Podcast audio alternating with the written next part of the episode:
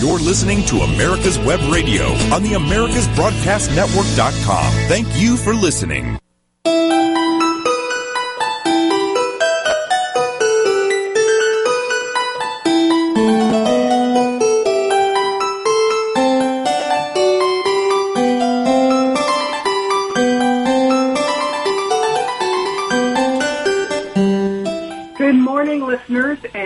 Welcome to Dr. Ian's Relationship Radio, coming to you from Northern California on America's Web Radio. And I am so happy to have you here listening to this program. I can't believe it, but this program started seven months ago. I don't know where the time has gone. And if you go to the archives of Dr. Ian's Relationship Radio, you will see all the names of all the experts who have given their time and expertise so we could be guided to form better relationships no matter what the issue.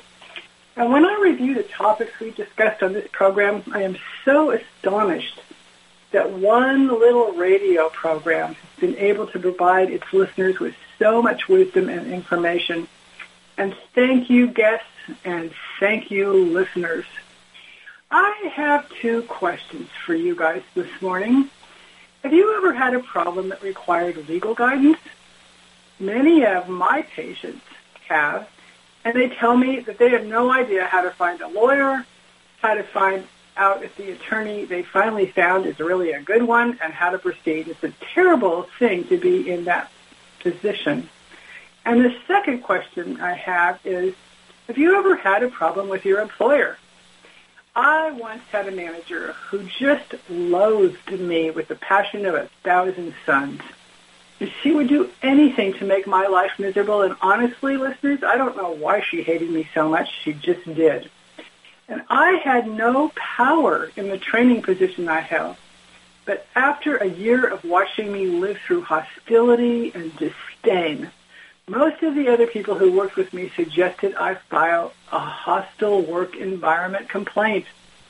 I did just that, although I have to admit I was very scared and I was fearful that my career would be negatively impacted. I didn't get an attorney. It never occurred to me. I have um, I have no one of power in my corner at that time, and honestly, I didn't know what I was doing and I'll tell you what happens at the end of the program, just to leave you kind of hanging. Today's guest I'm so honored to have, and her name is Marta Venegas, Esquire. And she's going to help us figure out how to discern good legal assistance and how to protect yourself in the workplace. And Mrs. Venegas is a graduate of the University of California Davis Law School. And her main areas of practice, I love this, are labor and employer law, business law, social security disability law, civil rights law, and pension rights. I don't know how one attorney could have so many specialties, but she does. She serves as Deputy Legislative Counsel in Sacramento, California, drafting legislative proposals and providing counsel to legislators on labor, employment, and business law issues. Mrs. Venegas also has over eight years of experience in intellectual property, paralegal.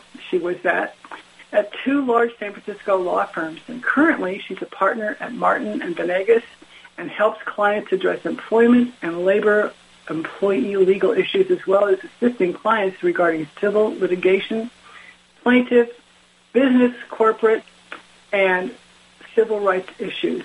And between, this is such an honor, between 2017 and 2019, Mrs. Venegas was awarded the Rising Star designation. And this award is given to top-rated attorneys selected through extensive evaluation. Our guest is also a native of Budapest, Hungary, which, by the way, is one of my favorite places in the world. And if you ever get a chance to go there, go there. It is absolutely gorgeous. Mrs. Venegas, it is such a pleasure to welcome you to Dr. Ian's Relationship Radio. Tell us a bit about yourself and how you came to the United States from Hungary. Well, Dr. Ann, the honor is all mine. I'm I'm very happy to be here today with you. Um, so uh, it's kind of a long story, but I'll cut it short. Um, after I finished my law degree in Hungary, I felt that I needed a bit more specialized knowledge for what I wanted to do at that time because um, it was just after um, the communist regime has ended in Hungary and I wanted to help my country integrate into the world market and wanted to focus on international sales and business law, export, import, that sort of stuff. And for this purpose, I applied and was admitted to a master's program at Central European University. And um, um, eventually, I graduated with an LLM degree in international business law. Um, but while I was at that school, I was the top of the class, and um, it, this school was on a trimester system. For the middle trimester, we were um, competing for a scholarship to an American university, and I won this scholarship to UC Berkeley, and I spent three months as a visiting scholar at uh, Berkeley's law school, Boalt Hall. And uh, one fine afternoon, I walked into a cafe there, and I met a nice guy. His name is Abel, and we started to talk and we kind of hit it off. And just this month we have celebrated our 19th uh, wedding anniversary with this guy, oh, Ibo Venegas. So it's a very romantic story.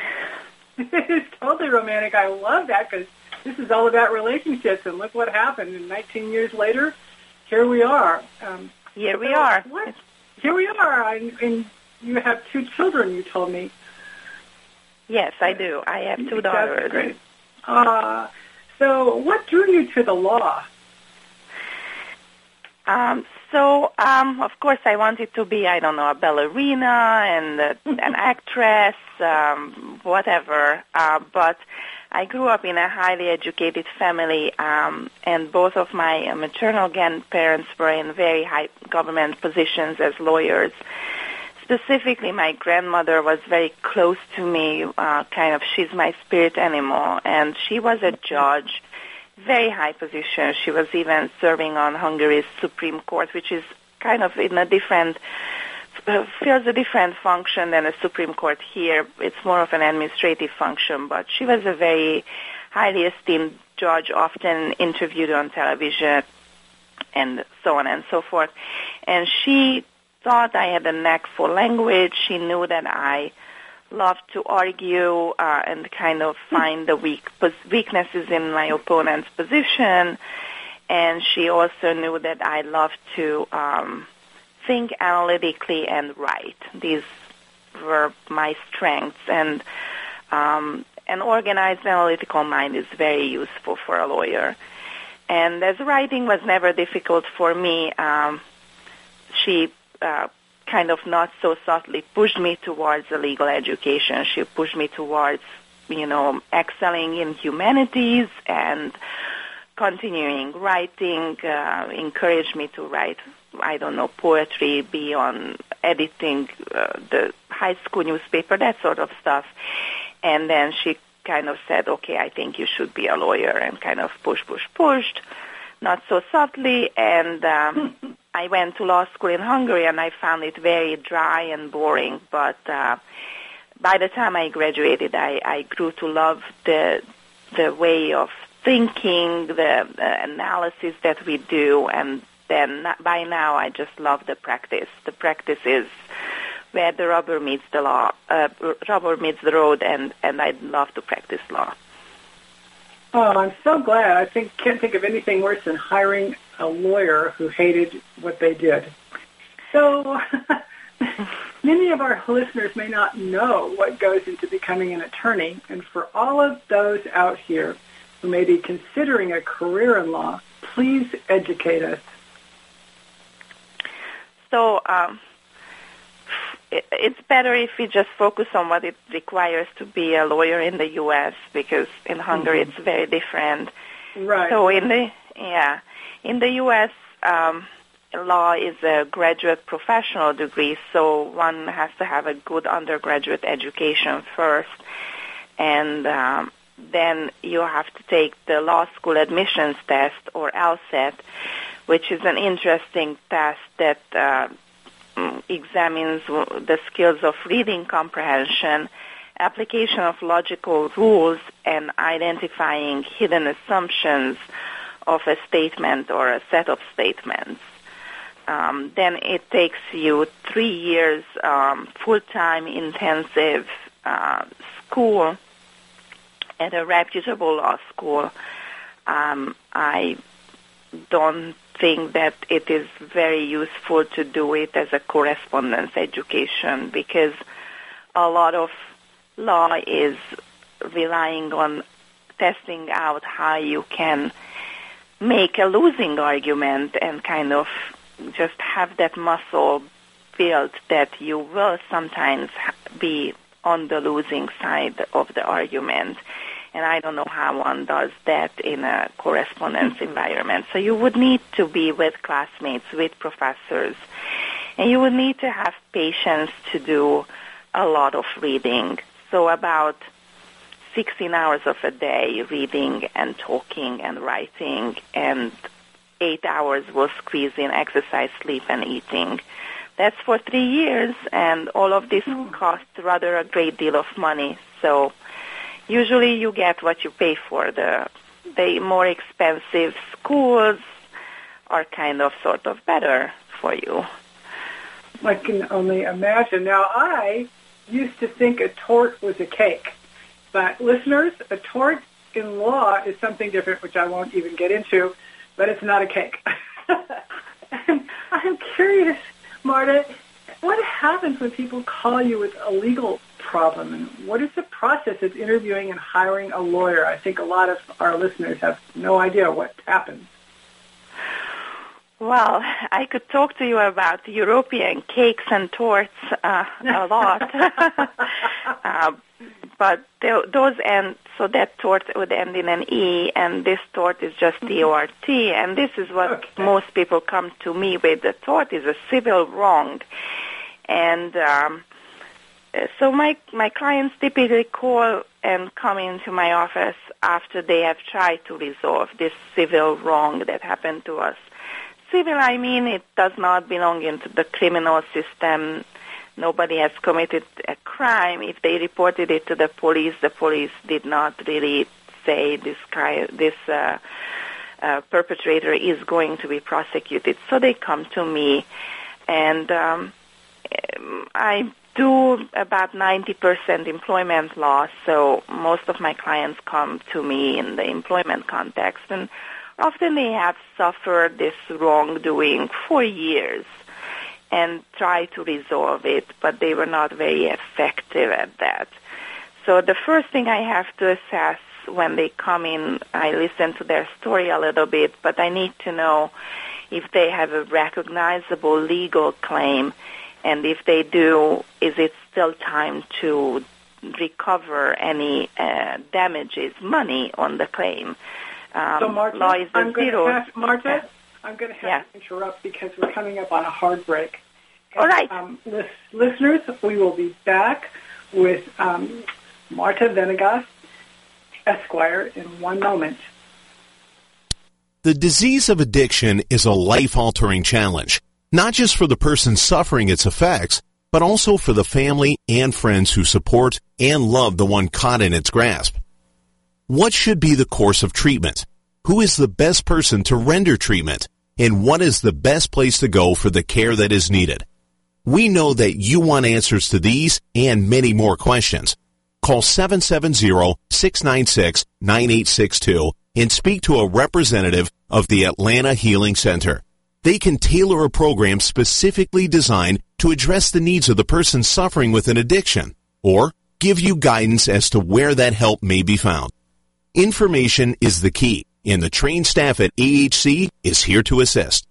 If you wish, you can also get more information on the website located at www.atlantahealingcenter.com. This is Ron Camacho, host of the Business Hour, on Fridays from 10 to 11 a.m. Join me as I talk with passionate professionals on a program that profiles the best businesses, business professionals, business practices, and fascinating individuals to get an insider view of how America works. 10 to 11 a.m. on America's Web Radio. The disease of addiction is a life-altering challenge, not just for the person suffering its effects, but also for the family and friends who support and love the one caught in its grasp. What should be the course of treatment? Who is the best person to render treatment? And what is the best place to go for the care that is needed? We know that you want answers to these and many more questions. Call 770-696-9862 and speak to a representative of the Atlanta Healing Center. They can tailor a program specifically designed to address the needs of the person suffering with an addiction or give you guidance as to where that help may be found. Information is the key, and the trained staff at AHC is here to assist.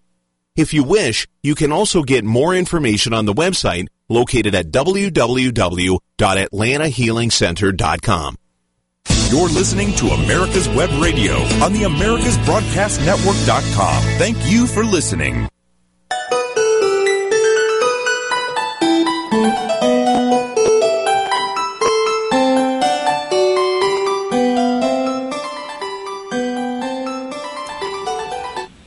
Welcome back, listeners, to Dr. Ann's Relationship Radio. We are here and so honored to have an attorney with us this morning, Marta Venegas.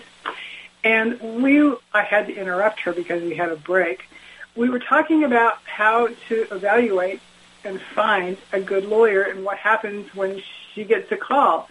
So, um, Marta, can you pick up where you left off?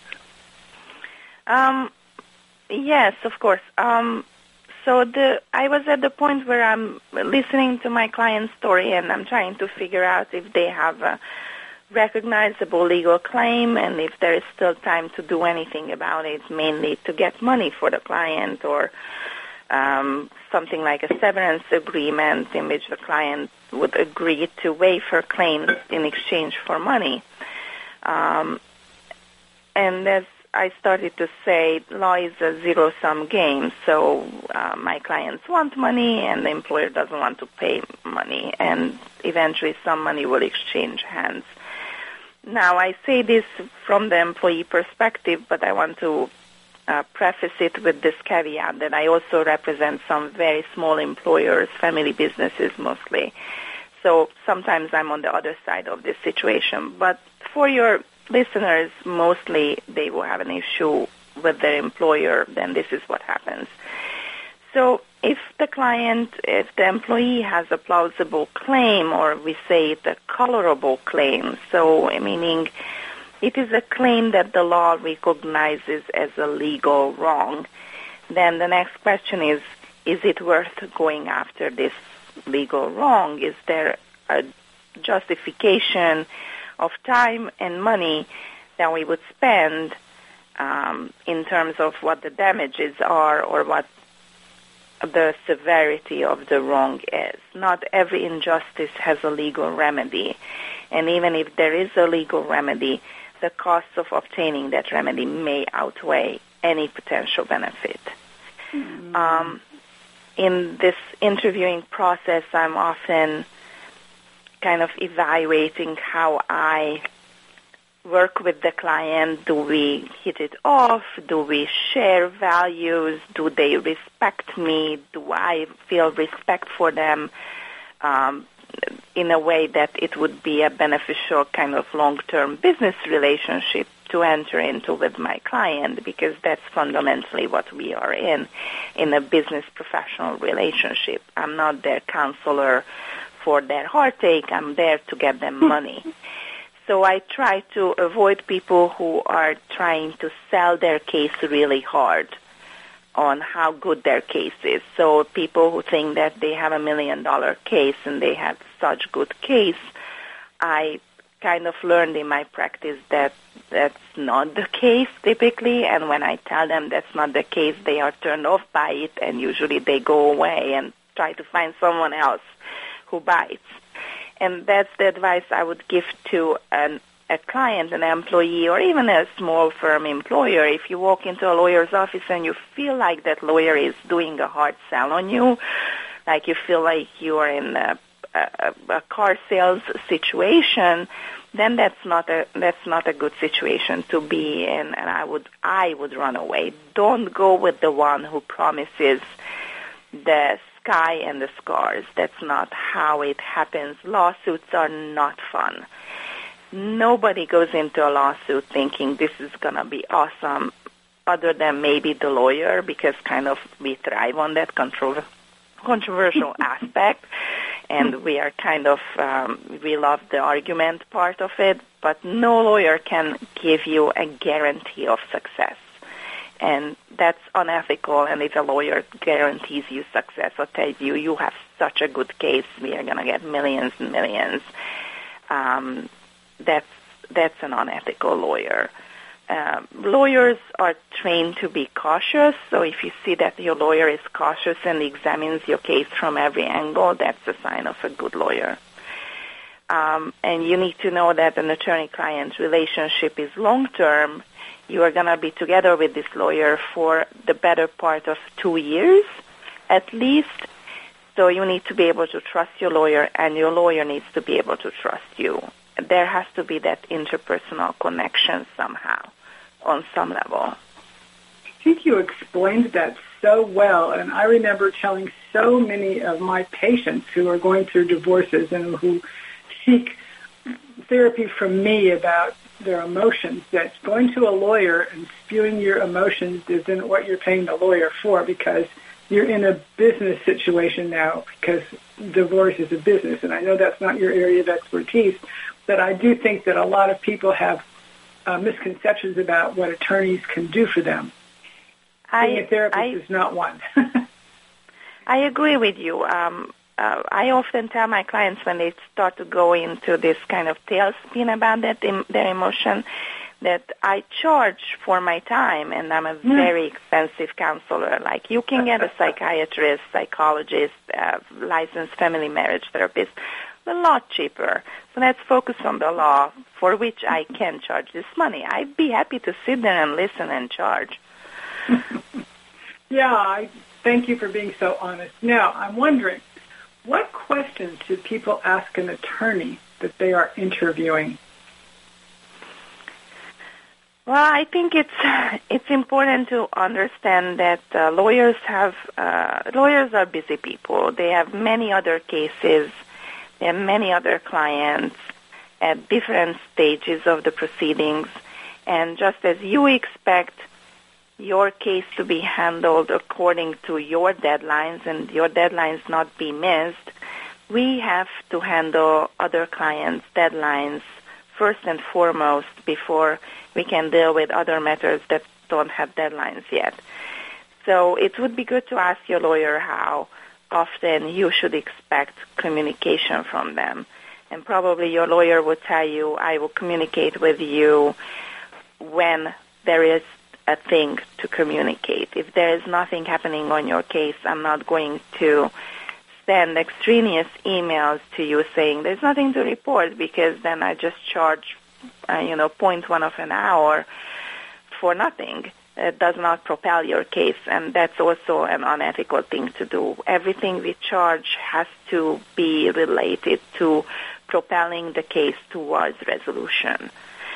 And also ask your lawyer how best to reach your lawyer. How, um, whether by phone, leaving a message with their assistant, or by email, text messages, etc. I don't like voicemail personally, so uh, leaving long voicemails or several long voicemails to to me is not very effective because I'm probably going to sit on them 24 hours before I listen to them. I just I just don't like it. I like uh, mm-hmm. I like email. It's non-intrusive. I can get it done anywhere. That would be my preferred way. But there are the lawyers who love talking on the phone. Um, then ask your lawyer, especially if they took you on a contingency case uh, so that means that we share in the in the result, but if there is zero result, we share in the zero.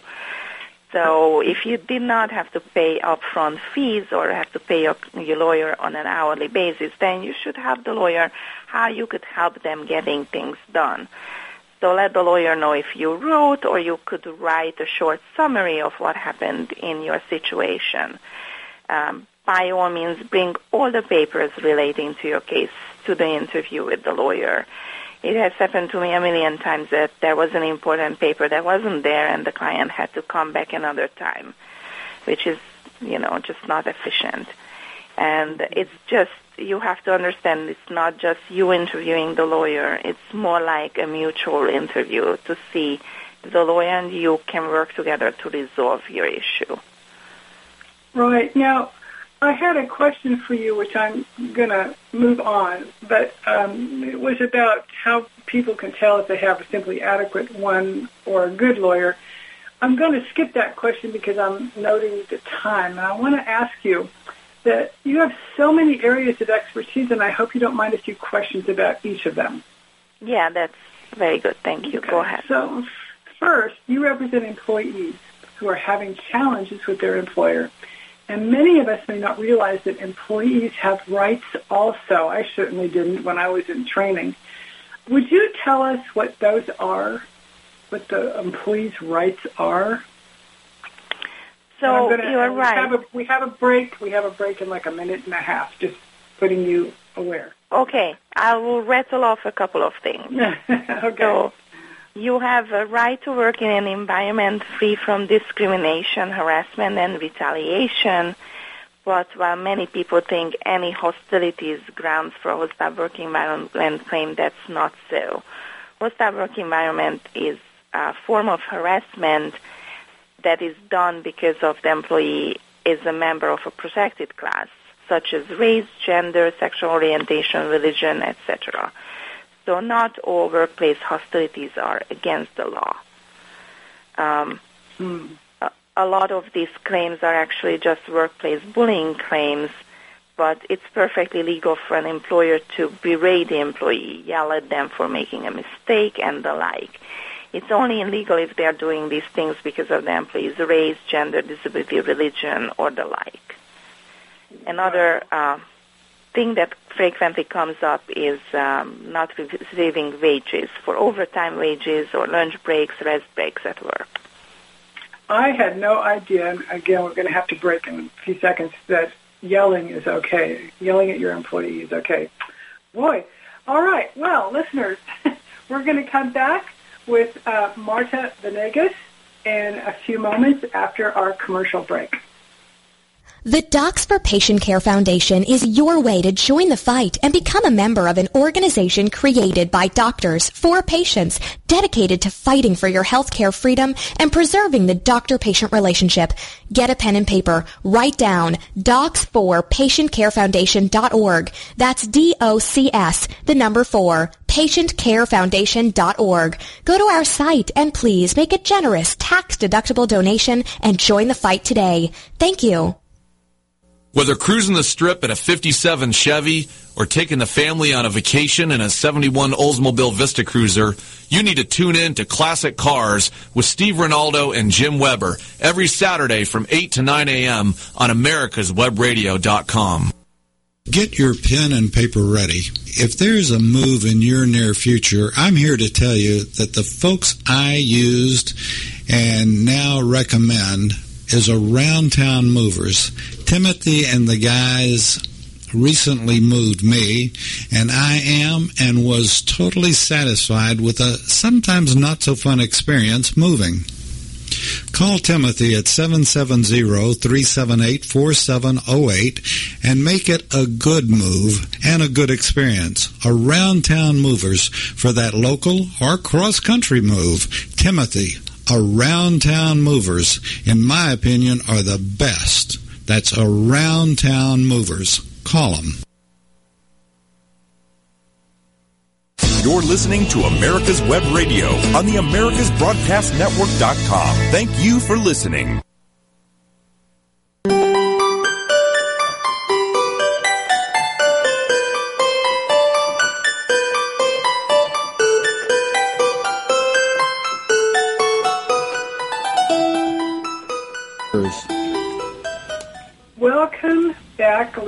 To Dr. Ian's Relationship Radio. We are here with a wonderful attorney, Marta Venegas, and we were talking about employee rights. And um, Marta, you were going to add to that.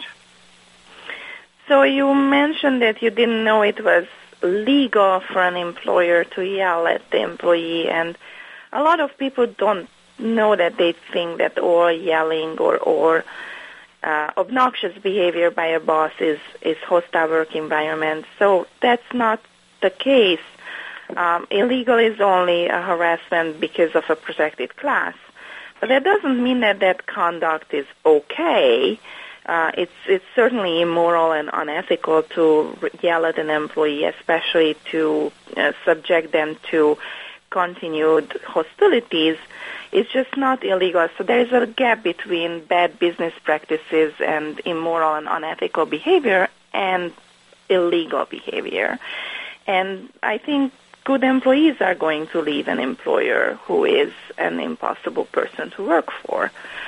So there is a there is a remedy, leaving and, and getting leaving. a better job. Yes. Now, can you give us some examples of how these uh, employee rights are often violated?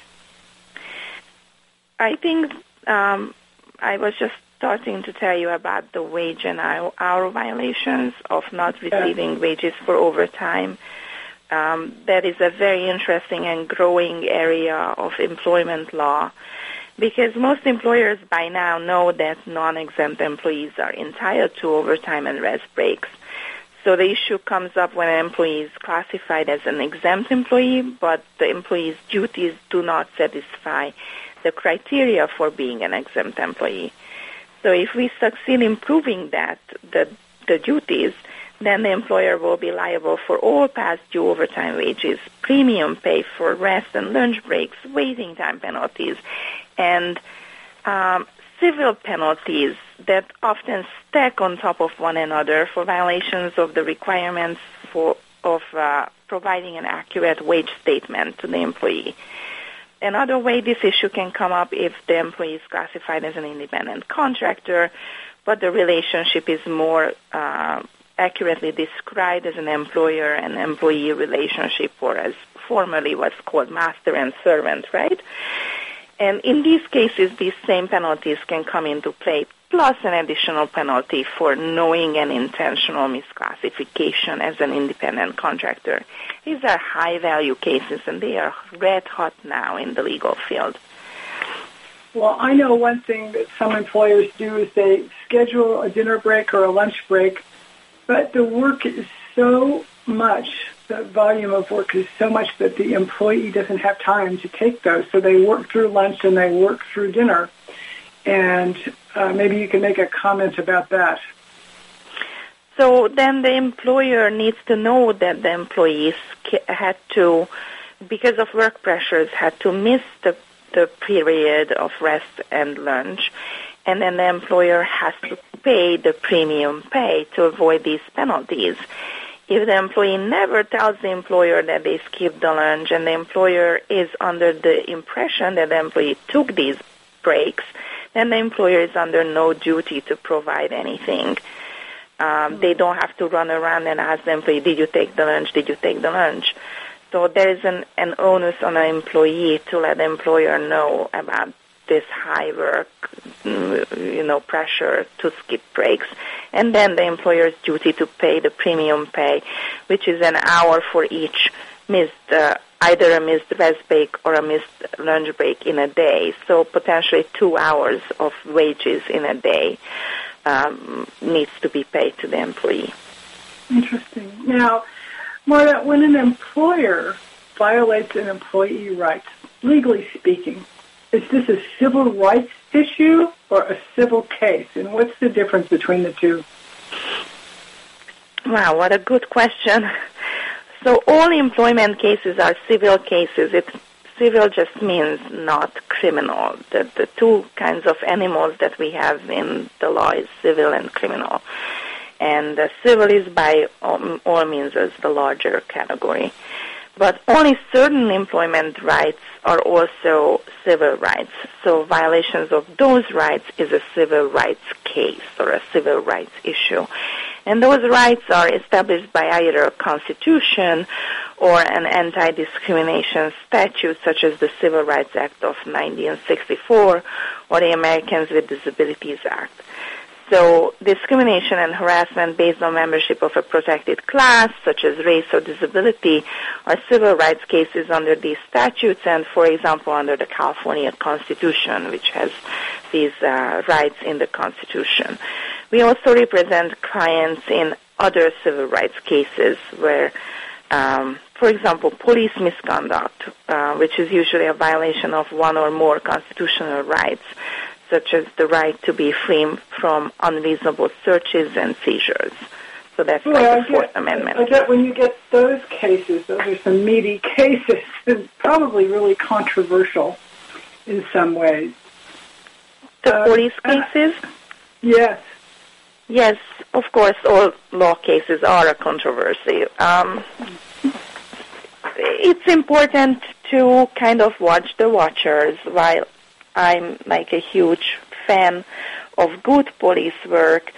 And they have to observe the constitutional boundaries. It's a tug of war, you know, between our constitutional rights and the government's rights to intrude on our civil liberties. And it's very, it's a very important function of lawyers to represent the weak party in this exchange, which is the person who is subjected to a search or a seizure and arrest. Yes, very interesting. Now, I'm curious about what would you advise folks to do if they find themselves in a situation where their employee rights are being violated?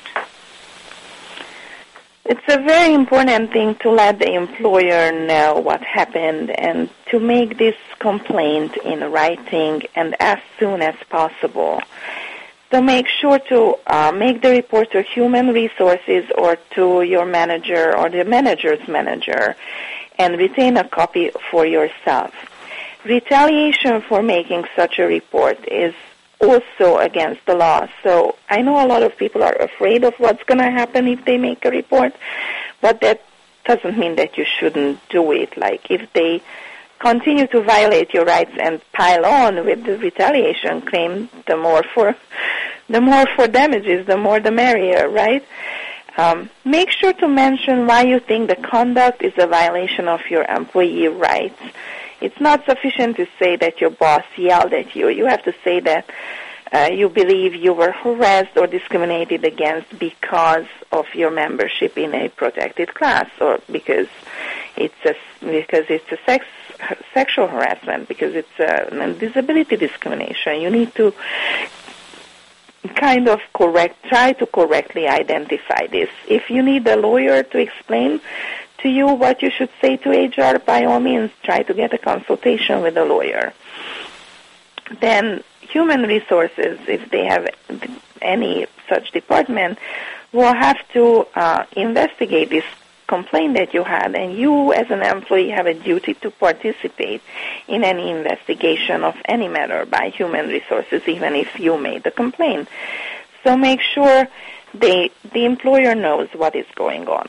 Make sure to take notes of your meetings with human resources and follow up with a writing summarizing what you discussed and what next steps or agreements you came out with. So send a follow-up email and save a copy for your records. And if this investigating does not resolve your problem within a reasonable time, what I mean is within a few months, so two, three months, don't wait longer. Go to a lawyer. Most county bar associations have an attorney referral service, and a lawyer will most certainly see you for a half-hour consultation at little or no cost to you. Um, don't wait on your claim too long. Uh, most employment claims have a one-year statute of limitation, but sometimes a, some sort of claim has to be filed within six months. oh my gosh. Listeners, we are getting some great free legal advice here. Now, Marta, I want to know what happens, I really want to know personally too, what happens when a hostile work environment complaint is made? So if an employee makes a hostile work environment type harassment complaint, the employer is required to promptly investigate the harassing conduct and to take all remedial steps to ensure that no further harassment will occur. So they may place the complainer, the complaining party, on a paid administrative leave to make sure that while they investigate, no further harassment will happen. If the harasser is the supervisor of the employee, then the employer is in really big trouble because they are strictly liable for any damages caused by the harassment under most statutes, such as lost wages and emotional distress. So if the employee had to take um, unpaid leave because they couldn't handle the harassment and they were not paid during that leave, then that's lost wages. And of course, emotional distress, pain, and suffering type of damages are always due under these things. An employee is entitled also to report her complaints not only to the employer, but to one of the civil rights agencies such as the Federal Equal Employment Opportunity Commission or California's Department of Fair Employment and Housing, and then those agencies will step in and investigate and counsel the employee kind of through the process. I think that's so such important information, Marta, because when I had to file my hostile work environment, um, uh, I didn't know what to do, and I never heard that I should have contacted somebody else also. It seemed like the, my case was in the company's hand and I just was there floating. So now we all have some information about what to do. And when would you suggest an attorney might be needed after filing a hostile work environment complaint? Um, and we, we're coming up on a hard yeah. two minutes. So okay. So I would definitely try to get an attorney before going to that administrative agency process because employees often misunderstand what the most serious violation of the law is. They kind of feel uh, some conduct is more egregious than others, but we lawyers can more counsel them on the better aspects of their complaints, especially if there's a lot of things going on in the in the employment environment. You can't ever be too early to an, uh, an employment attorney. It may be the case that the lawyer would say to you, "Your case is too early, not yet ripe. Come back to us if this and this happens, and give you some landmarks." But in my experience, often the other thing is show the client's delay and delay and delay often unnecessarily to retain, retain an, an attorney, and that harms their case to a very serious degree. So I'm going to squeeze in this question before our next, my next question for you before our break. And moving on to another area of your expertise, you are well versed in Social Security disability law. And I have so many patients who don't understand why their applications are denied, and they're upset when they do and when they are denied. And what are the criteria for qualifying for Social Security disability insurance? So, um, Social Security uses a five-step process to evaluate the claims. Um, so that would be a long answer. My short answer is that a Social Security claimant has to meet or equal the criteria of a recognized disability. So that's a substantial impairment, blah, blah, blah. Or there are about, I don't know, 150 of these conditions listed by the Social Security Administration. And also okay. claimant must be, oh my God, yeah, must be unable to engage in their former work or in any substantial gainful employment in the marketplace. Okay, well, we're going to come back on that note. And listeners, we are going to be back with Marta Venegas in a few moments after our commercial break. The Docs for Patient Care Foundation is your way to join the fight and become a member of an organization created by doctors for patients dedicated to fighting for your healthcare freedom and preserving the doctor-patient relationship. Get a pen and paper. Write down www.docs4patientcarefoundation.org. That's www.docs4patientcarefoundation.org. Go to our site and please make a generous tax-deductible donation and join the fight today. Thank you. This is Ron Camacho, host of the Business Hour, on Fridays from 10 to 11 a.m. Join me as I talk with passionate professionals on a program that profiles the best businesses, business professionals, business practices, and fascinating individuals to get an insider view of how America works. 10 to 11 a.m.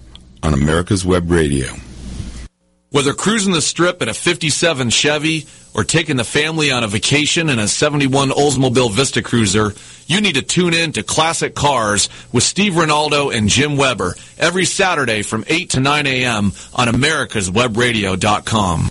Your auto love and investment demands the best, and for 45 years, Passport Transport has been meeting those demands. From manufacturers to the one-car collectors and all other facets of the auto industry and antique auto hobby. The first and the finest with unequaled service and peace of mind. Passport Transport, your auto transportation company. Contact PassportTransport.com with your need today. Passport Transport. You're listening to America's Web Radio on the AmericasBroadcastNetwork.com. Thank you for listening.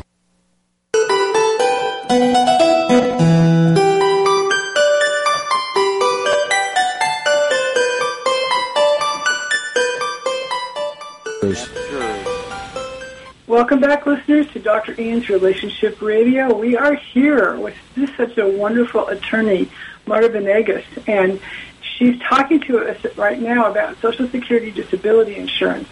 And by the way, listeners, this program, uh, like all of my programs, will be archived. So if you need to hear a repeat version of it to get all this information so that you understand it, um, look at the archives under my program. So, uh, Marta, I'm I'm curious. Could we go back and uh, could I ask you? what are the uh, where do people find out where the social security five step process is to file a claim or to have it evaluated so the the five step process is uh, the social security regulations that's the internal process that the social security administration uses and it basically is only needed for you if you are writing a uh, brief for an administrative hearing after your application was denied and the reconsideration was also denied. It's the very technical part for which you probably need a lawyer, but the Social Security Administration puts out a lot of information on their website, which is, I think, ssa.gov. Um, I'm kind of don't quote me on that, but it's really easy to find it if you just enter it into your search engine as Social Security Administration. And they have a lot of information on what medical conditions are, um, the recognized medical conditions that you have to meet or equal. Equal means kind of a technical term. It means to approximate that disease, to have symptoms that are not exactly that, but the severity of them uh, in accumulation reaches that disease. Um, so the Social Security Administration's website is a very, very useful tool uh, for you to know what to expect, uh, what kind of conditions they recognize, and uh, it's very useful for you to do your initial application and the reconsideration.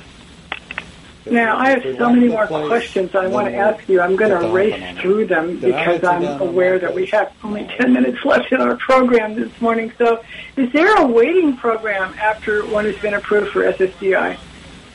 There is no waiting program or waiting period at all. In fact, once you make a claim of disability, uh, if your claim is approved, it's approved to re- retroactively to the date of the onset of the disability that the Social Security Administration determines you became disabled. So basically, that's based on your medical documentation of the onset of when you became disabled. So sometimes it may be going back for years. Now, are there any conditions that automatically qualify one for SSI disability? Hmm. Yes, but I am personally not very familiar with these, okay. as these are the cases that never need to walk into my office because they automatically mm. got the disability. I know that blindness and uh, terminal illness that threatens with death yeah. within a year are automatically disabling, but again, I would not know the source. It's kind of just anecdotal knowledge. Now, a lot of my patients file for disability, social yeah. social security disability, and they're they tell me they're automatically denied, and then they go back and go for a second time. So, what would you advise those of us who have been denied Thank to do. Okay. So the Social Security is an insurance program, and uh, it's just run by the federal government. So, as most insurance programs do, you likely will be denied unless your claim is exceptionally strong. If you have any um, doubts, if they have any doubts about the disability, their knee-jerk response will be a denial. Don't get discouraged. Just ask a reconsideration right away. An attorney will likely only take you once the reconsideration step is completed. So reconsideration is basically some other evaluator of a claim will look at it, basically a second set of eyes. If you are still denied then, then by all means request a hearing and then go talk to, try to find a lawyer to take your case. Uh, we can often counsel people um, after that denial or reconsideration denial what type of documentation is still missing from their case and help them navigate through this complex process. It may be just that they don't uh, follow the doctor's orders and that is not a good idea.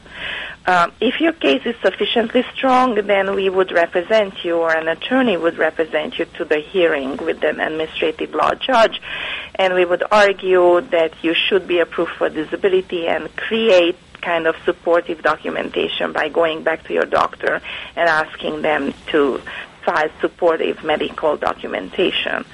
There are also several nonprofit agencies that can assist with Social Security disability claims, especially if you are homeless or otherwise destitute. So if you are on food stamps, then probably a nonprofit agency would take your case.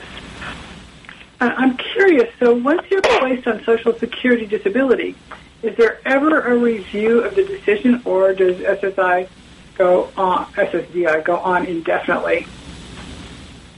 So, um, to clarify, the Social Security administers two disability payment programs, the Social Security Disability Insurance and the Social Security Income. Both of those are based on the same criteria of disability. It just depends on whether you have enough work credits for Social Security disability insurance or not. If not, then you go on the SSI program. And yes, to answer your question, the SSA periodically reviews the medical condition of a claimant because their job is to ensure that federal funds for Social Security claimants are conserved. So if somebody may get better, then they will need to ha- uh, submit continuing documentation that they did not get better, that they did not do so. Now, how much do people usually receive when they're on SSI disability? It varies with the type of Social Security disability benefits. As I said, there are two kinds, and the claimant may be entitled to. And there is a small variation as to the cost of living and how much disability insurance they have. It's all very esoteric to me because my practice only focuses on the condition that we need to prove that is disability. But to be sure, it's not a lot of money to live on. It is it is a pitifully little money. And so for this reason, beneficiaries who get beneficiaries are the ones who get this this money. They can engage in gainful activity, earning not more than about eleven hundred dollars each month, and remain on disability. So any money they make that's less than eleven hundred a month is not substantial gainful activity to so so they can supplement this income with that much work. I see. Now, what are the top three pieces of advice that you would share with our listeners about Social Security disability?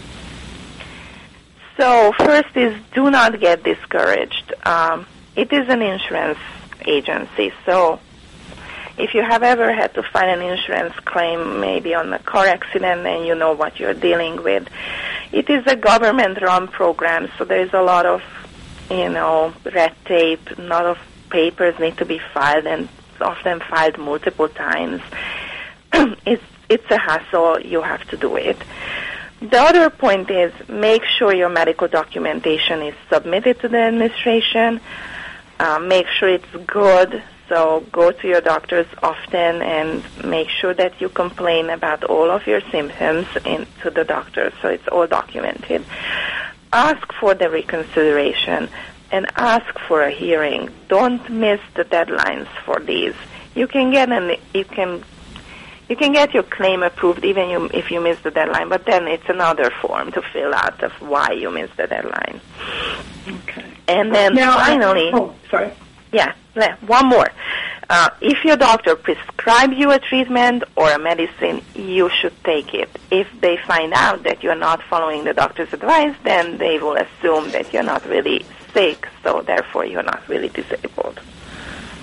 Now, I know you're also a specialist in pension rights, but well, unfortunately, I'm looking at the time, and we're not going to have time to address that, but maybe we can have you back to talk about pension rights. Uh, I hope so.